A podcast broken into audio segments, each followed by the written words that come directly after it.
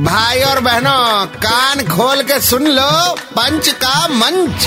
अरे भैया red FM कौन बोलेगा? आ, रेड एफएम पे पंच का मंच तैयार है। आरजे नील और आरजे शारिक। चाहिए जिन्हें चाहिए।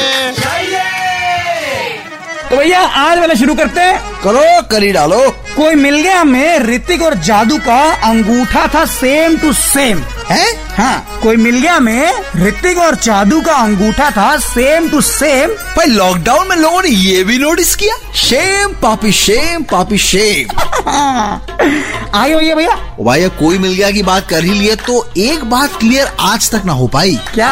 कि जादू जो है ये आया था मंगल से या मून से? कि जादू जो है ये आया था मंगल से या मून से? भैया इस बात का हमको तो कोई अंदाज़ा नहीं है लेकिन भैया एक बात तो क्लियर है। क्या?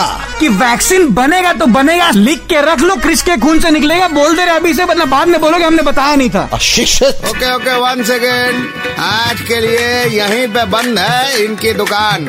कल वापस आएँगे। लेकर मोर जहरीला सामान। तब तक 93.5 रेड एफएम। एम रहो